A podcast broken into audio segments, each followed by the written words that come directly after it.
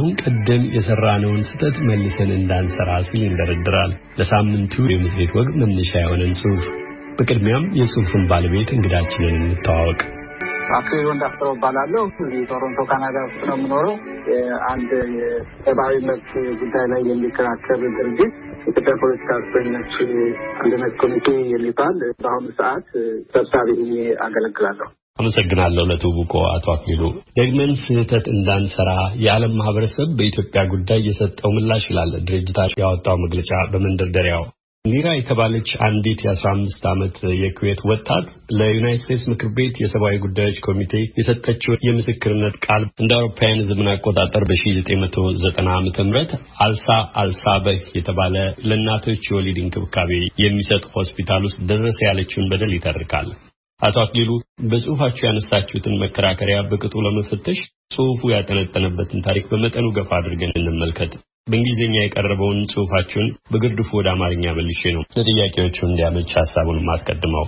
የኢራቅ ወታደሮች ፈጸሙ የተባለውን ወንጀል ስትገልጽም በስራ ላይ ሳለሁ የሆስፒታሉን በሮች በርግደው ገቡና ተጨማሪ እንክብካቤ የሚሹ ጨቅላ ህጻናት ማቆያ ማሽኖችን ነቃቅለው ለሶስት መቶ ህጻናት ህይወት መጥፋት ምክንያት እንደሆኑ ትዘረዝራለች። ታሪኩ ይቀጥላል። የዩናይት ስቴትስ መንግስት የወሰደውን እርምጃ የሰብአዊ መብት ድርጅቶች የተመለከቱበትን ዓለም አቀፍ የመገናኛ ብዙሃን እየተቀባበሉ የዘገቡትን ሁሉ ይዘረዝራል። ከዚያ በኋላ እንግዲህ የሆነው ሁሉ ሌላ መሆኑን ነው የሚያሳየው።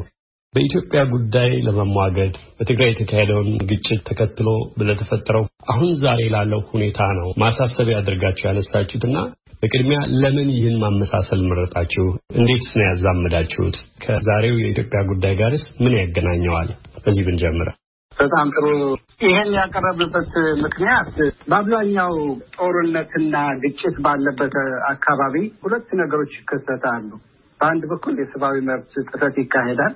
በሌላ በኩል ደግሞ ብዙ የአሳሳች ፕሮፓጋንዳ ይነዛል በሁሉም ተፋላሚዎች በኩል እና ይህ አሁን የጠቀስከው ታሪክ በኢራቅ እና በአሜሪካ መካከል በፈረንጆች አቆጣጠር በአስራ ዘጠኝ ዘጠና አንድ የተከፈተውን ግጭት እንዴት እንደተነሳ ነው የሚያሳየው።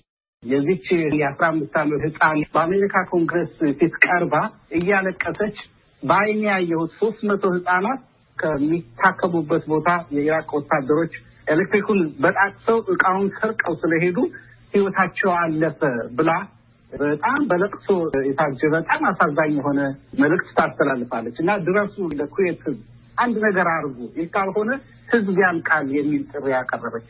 አምነስቲ ኢንተርናሽናል ደግሞ በዛኑ ጊዜ December አስራ ዘጠኝ አስራ ዘጠኝ ዘጠና ባወጣው Iraqis atrocities in Kuwait የኢራቃውያን በኩዌት የፈጸሙት እልቂት በሚል ርዕስ ይሄ ትክክል ነው፣ እኛም አረጋግጠናል፣ የአይን ምስክሮች ያዩት ነገር ነው፣ ሶስት መቶ ሰው በላይ ገድለዋል፣ ይሄ ብቻ አለ ብዙ ብዙ ጭፍጨፋ አካሂደዋል ብሎ አምኒስቲ ምስክርነቱን ሰጠ።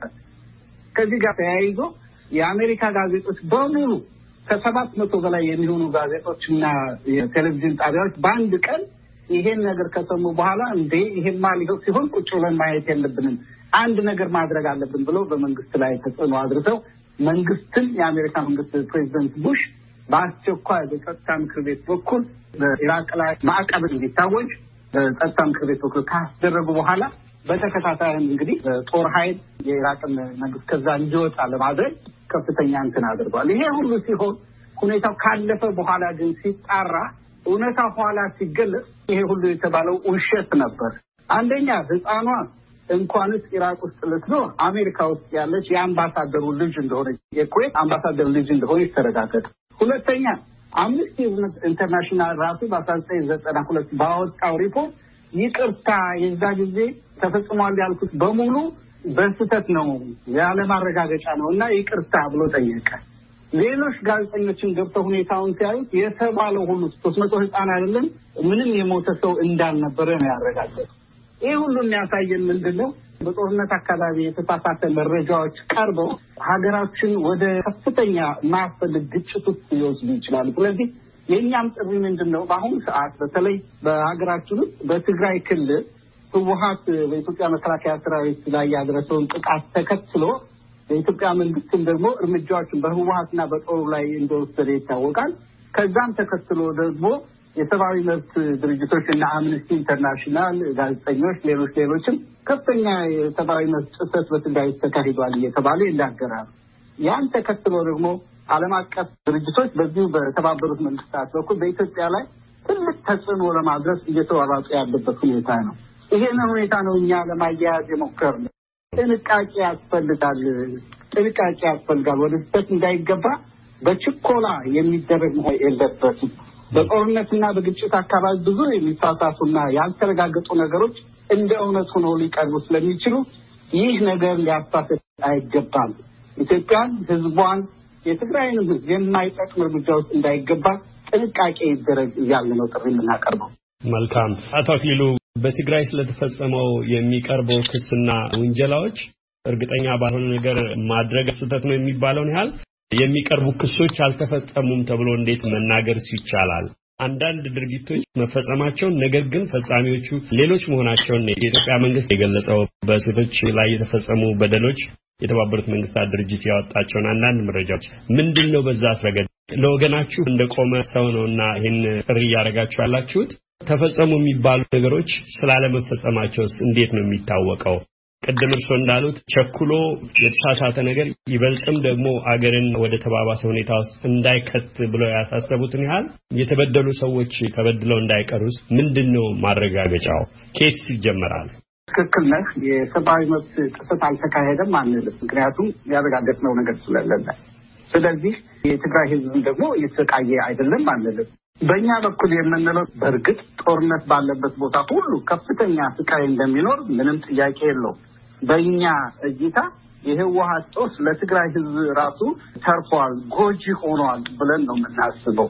በአጠቃላይ ግን የቀረበው ሪፖርት የአምነስቲ ኢንተርናሽናል ሪፖርት ነው። በትልቅ ደረጃ ታይቶ እንደ መንደርደሪያ የምዕራቡ ሀገር እየወሰደ ያለው ግን ያ ሪፖርት በቅርበት ብትመለከተው ብዙ ጎደሎች ይታዩበታል። ለምሳሌ የጦርነቱ መቀስቀስ ምክንያት ምን እንደሆነ ማን እንደቀሰቀሰው provoke አደረገው ማለት ነው ህወሀት መሆኑን አይጠቅስም።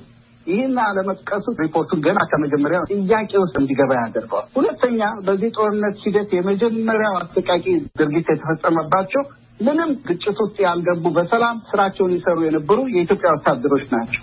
በእነሱ ላይ የደረሰውን ግፍ በሙሉ አያነሳም። ሶስተኛ ህወሀት በሚሸሽበት ጊዜ በማይካድራ ላይ የተደረሰ ከአንድ ሺህ ሰዎች በላይ በዘር ላይ ያነጣጠረ እልቂት አድርሶ እንደሄደ ራሱ አምነስቲ ኢንተርናሽናል ያወጣው ሪፖርት አለ። በዚህ ሪፖርት ግን ያንን እንኳን አይገልጽም። አራተኛ ያገኛቸው መረጃዎች እንደሚናገረው በተለይ በስደት ላይ ከሚገኙ ሰዎች እና በርቀት እንደሆነ ይታወቃል። በስደት ላይ የሚገኙ ለምሳሌ ሱዳን ውስጥ ማይካድራ ላይ ጭፍጨፋ የፈጸሙ ራሳቸው ወደ ሱዳን የሸሹ ሰዎች እንዳሉ አምነስቲ ኢንተርናሽናል ገልጿል። ስለዚህ ሪፖርቱን ትንሽ አጠራጣሪ ያደርገዋል። በሩቅ መሰብሰቡ ራሱ ከነማን እንደመሰበሰቡ በግልጽ ስለማይታይ ሪፖርቱን እንደገና transparent አይደለም፣ ግልጽ አይደለም ወደሚል ይወስዳል። ይህ ሁሉ ማለት ግን ትግራይ ውስጥ የሰብአዊ መብት ጥሰት አልተፈጸመም፣ ምንም ነገር አልተደረገም ማለት አለን። ሊደርስ ይችላል፣ ደርሶ ይሆናል የሚል ከፍተኛ ጥርጣሬ አለን በኛ በኩል። ምክንያቱም ግጭት ባለበት ቦታ ሁሉ የሰብአዊ መብት የመጀመሪያው ጥሰት የሚደርስበት ሁኔታ ስለሆነ፣ ስለዚህ በእኛ እይታ ረጋ ባለመንፈስ ይሄ የሚባለው የሰብአዊነት ጥሰት ሁሉ መመርመር አለበት። ነፃ በሆኑ አካሎች መመርመር አለበት። ሁለተኛ የሚነሱ ክሶች ሁሉ አንድ በአንድ መጣራት ይኖርባቸዋል። የመብት ረገጣ በአስቸኳይ እንዲቆም መደረግ አለበት። የትግራይ ሕዝብ ሰቆቃ አሁኑ እንዲቆም እርምጃዎች መወሰድ አለበት ብለን እናስባለን። ደግሞ አንዱ የሚከሰሰው በኤርትራ ጉዳይ ስለሆነ የኤርትራ ወታደሮችን በተመለከተ ግልጽ እና ተአማኒ መረጃዎች ሊሰጥ ይገባል ብለን ነው የማስበው። ይህ ሁሉ ሲሆን ግን ኢትዮጵያን ሉዓላዊነት የማይጥስ ያለውን ችግር ወደ ባሰ ቀውስ ሊያመራ የማይችል የህዝባችንን ደህንነት በሁሉም በኩል ሊያረጋግጥ የሚችል የኢትዮጵያን ብሔራዊ ሉዓላዊነት የማይጥስ በሆነ ሁኔታ እንዲካሄድ መደረግ አለበት። አላስፈላጊ የሆኑ እጅግ ተመጣጣኝነት የሌላቸው እርምጃዎች ከመውሰድ ምዕራቡ ሀገር እንዲቆጠብ ያስፈልጋል። በትዕግስት ሁኔታዎችን መምራት አለበት ብለን ነው የምናስበው። መልካም አቶ አክሊሉ ምናልባት ተከታይ ጥያቄ እንዳነሳል ይጋብዛል። ኢትዮጵያ በሁለት ወገን የሚከራከሩበት ሁኔታ እየታየ ነው እና ምናልባትም ቀደም ብለው እርስዎ እንደገለጹት ለፖለቲካ ጥቅም ሲባል ያልተረጋገጡ መረጃዎች የሚያናፈሱ ሊኖሩ የሚችሉትን ያህል የትግራይ ተወላጆች የሆኑ በአካባቢያቸው በቀያቸው ለቤተሰቦቻቸው ለዘመዶቻቸው ማንም ሰው እንደሚያደርገው በመቆርቆር የሚያደርጉም ይኖራሉና እንዳሉት እንዲመረመር መጣራት እንዲደረግ በተጨባጭ በሚታወቁ መረጃዎች ላይ ውሳኔዎች እንዲመረኮዙ በግምት እንዳይሰራ የሚያገናኝ ቦታ ይታዩታል። በጣም ጽንፍ የሆኑ ሁኔታዎች ናቸው የሚታዩት። በደሉ ተፈጽሟል የሚሉት ሰዎች ለጥርጣሬ ምንም አይነት ቦታ ያላቸው አይመስልም። አለመፈጸሙን የሚከራከሩት ደግሞ ያን አይነት ንግግር የውሸትና እንዲያው ለፖለቲካ ጥቅም ማካበት ብቻ የሚደረግ ነው የሚለው አቋም ላይ ስላሉ የሚያስማማ የሚያግባባ በእርግጥ ለሕዝብ ሊጠቅም የሚችል ነገር ሊደረግ የሚችልበት ሁኔታ ይታዩታል። አማካይ ሊመጣ የሚችል አላማቸው የተለየ የሆኑትን ለይቶ የሚቆረቆሩትን ለሚቆረቆሩለት ሕዝብ እንዲረዱ ማገዝም አንዱ ነገር ነው እና በኢትዮጵያ ውስጥ ሆነ በየትኛውም ቦታ በእኔ እይታ የሰብአዊ መብት ጉዳይ ከዘር ከፖለቲካ በላይ መሆን አለበት። የሁሉም ሰው ጥያቄ መሆን አለበት። የሁሉም ሰው ብሶት መሆን አለበት። ትግራይ ውስጥ የሚካሄድ የሰብአዊ መብት ብሶት የሁላችን መሆን አለበት። አማራ ክልል የሚካሄደው እንደዛው፣ ኦሮሚያ ውስጥ የሚካሄደው እንደዛው በመላ ኢትዮጵያ ከዚህ መተክል መነሳት አለብን። በኢትዮጵያ ውስጥ ግን ያለፉት ሀያ ስምንት ዓመታት ህወሀት የዘራው ፖለቲካ የመካረር እርስ በርስ የመፈራራት አንዱ የአንዱ አጥፊና ጠፊ ተደራርጎ እንዲታይ ስለተደረገ የሰብአዊ መብትም በዚሁ መልክ እንዲካረርና በተለያየ ገጽታ ብቻ እንዲታይ የተደረገበት ሁኔታ አለ። አሁን ባለው ሁኔታ ፖለቲካውና ሰብአዊ መብቱ ተደባልቆ ነው የሚታይ። እንዳልከው ይሄንን አጽብቶ መውሰድ ያስፈልጋል። ለሁላችንም ቤዛ የሚሆነው በሰብአዊ መብትና በሰብአዊ መብት ላይ ብቻ አተኩሮ የትግራይን አሁን ያለው ሁኔታ እንዲፈታ የሚቻልበትን ሁላችንም በአንድ ድምፅ ምንጮህ ነው። ከዛ ውጭ ግን በግራም በቀኝም በመንግስትም ሆነ በህወሀት ደጋፊዎች በኩል ሰብአዊ እንደ ፖለቲካ መሳሪያ ሊጠቀሙበት ቢሞክሩ በህዝባችን ላይ ከፍተኛ ወንጀል መፈጸም ነው እና ከዛ ሊታቀቡ ይገባል። ከዚህ በላይ ግን እጅግ የሚያሳስበኝ የዚህ የውጭ ዓለም ጣልቃ ገብነት እነዚህን እየተካረሩ ያሉ ሁኔታዎችን ይበልጥ ያካርራል እንጂ አሁን በተያዘው አካሄድ ማለት ነው ወደ ኋላና ወደ ለሰለሰ ሁኔታ ይመልሰዋል ብዬ አላስብም። ለዚህ ነው ቅድም ያልኩት ረጋ ባለ መንፈስ በሀገራችን ውስጥ እርቅ እንዴት ልናመጣ እንችላለን፣ ነገሮች ሳይካረሩ ወደ መፍትሄ ፍለጋ ሁሉንም ክፍሎች እንዴት ልናመጣ እንችላለን የሚለው ነገር የኢትዮጵያን ሕዝብ አጠቃላይ ብሶት አለብኝ የሚለውን ህብረተሰብ በሙሉ ማለት ነው። ከፍትህ ጋር ተያይዞ እንዴት ወደ አንድ መድረክ ልናመጣ እንችላለን፣ እንዴት ረዥም በሆነ የቅራኔ አፈታት ወደ አንድነት ሊመጣ ይችላል የሚለውን የመፍትሄ ሀሳብ ሊሆን የሚችሉ መንገዶችን መፈለግ ምዕራቡ ሀገር ቢጫወት ለኢትዮጵያም ለአካባቢውም በአጠቃላይ ታላቅ ውለታ ይውላል ብዬ አስባለሁ። ነገሮች ከማካረር እጅግ የፈጠኑና ምናልባትም የባሰ ቀውስ ሊያመጡ የሚችሉ ነገሮች ከመግባት በተረጋጋ መንፈስ አጠቃላይ የሆነ ፕላን አውጥቶ የሀገሪቱ ችግር በመግባባት ሊፈታ የሚችልበትን አስቸኳይ የሆነውን የሰብአዊ መብትና የማረጋጋት ሁኔታዎች ደግሞ ጎን ለጎን ሊካሄድ የሚችልበት ሁኔታ መፈለግ ያስፈልጋል። ስለዚህ ኢትዮጵያን ማገዝ በዚህ አይነት መልክ ነው ብዬ አስባለሁ። ነገር በማካረር ሳይሆን ሁኔታዎችን አረጋግቶ የተሻለ መፍትሄ ሊመጣ የሚችልበትን ሁኔታ መፈለግ እና ምዕራቡ ሀገር donor countries የሚሏቸው በአጠቃላይ እርዳታ ሰጪ ሀገሮች በዚህ በኩል ትልቅ እርዳታ ሊያደርጉ ይችላሉ ብዬ አስባለሁ። የኢትዮጵያ ፖለቲካ ድርጅቶችም ከፍተኛ ሚና ሊጫወቱ ይገባል። ለውጭ ሀገር የሚተው አይደለም። በሀገሪቱ ውስጥ ያለው አደጋ ለሁሉም አደጋ ነው። ስለዚህ ይህን ሁኔታ ሊፈቱ የሚችሉበት አስቸኳይ መንግስትና ተቃዋሚዎችን ተሰብስበው እንዴት ብናደርግ ይሻላል፣ ምን ሊደረግ ይሻላል፣ ይህን ሁኔታ የባሰ ቀውስ ሳይመጣ ወደ ተሻለ ነገር ልናልፍ የምንችልበት መንገድ ምንድን ነው የሚለውን መምከርና ወደ መፍትሄ ሊሄዱ የሚችሉበት ሁኔታ ማመቻቸት ብሔራዊ ግዴታቸው ነው ብዬ አስባለሁ። መልካም፣ በሰፊው ተወያይተናል። ለማነጋገር ለማወያየት በሩ ክፍት ይመስላል። ከዚያም የተሻለ ነገር የለም ነው ያሉት። ምናልባት ብዙዎች የሚስማሙበት ይመስለኛል። አቶ አክሊሉ ወንዳፈረው የኢትዮጵያ ፖለቲካ እስረኞች አንድነት ኮሚቴ ሰብሳቢ፣ ለጊዜው አመሰግናለሁ። በሌላ መሰል ውይይት መልሼ እንደማገኘው ተስፋ አድርጋለሁ። ለአሁኑ ጊዜ ይስጥልኝ። እኔም አመሰግናለሁ።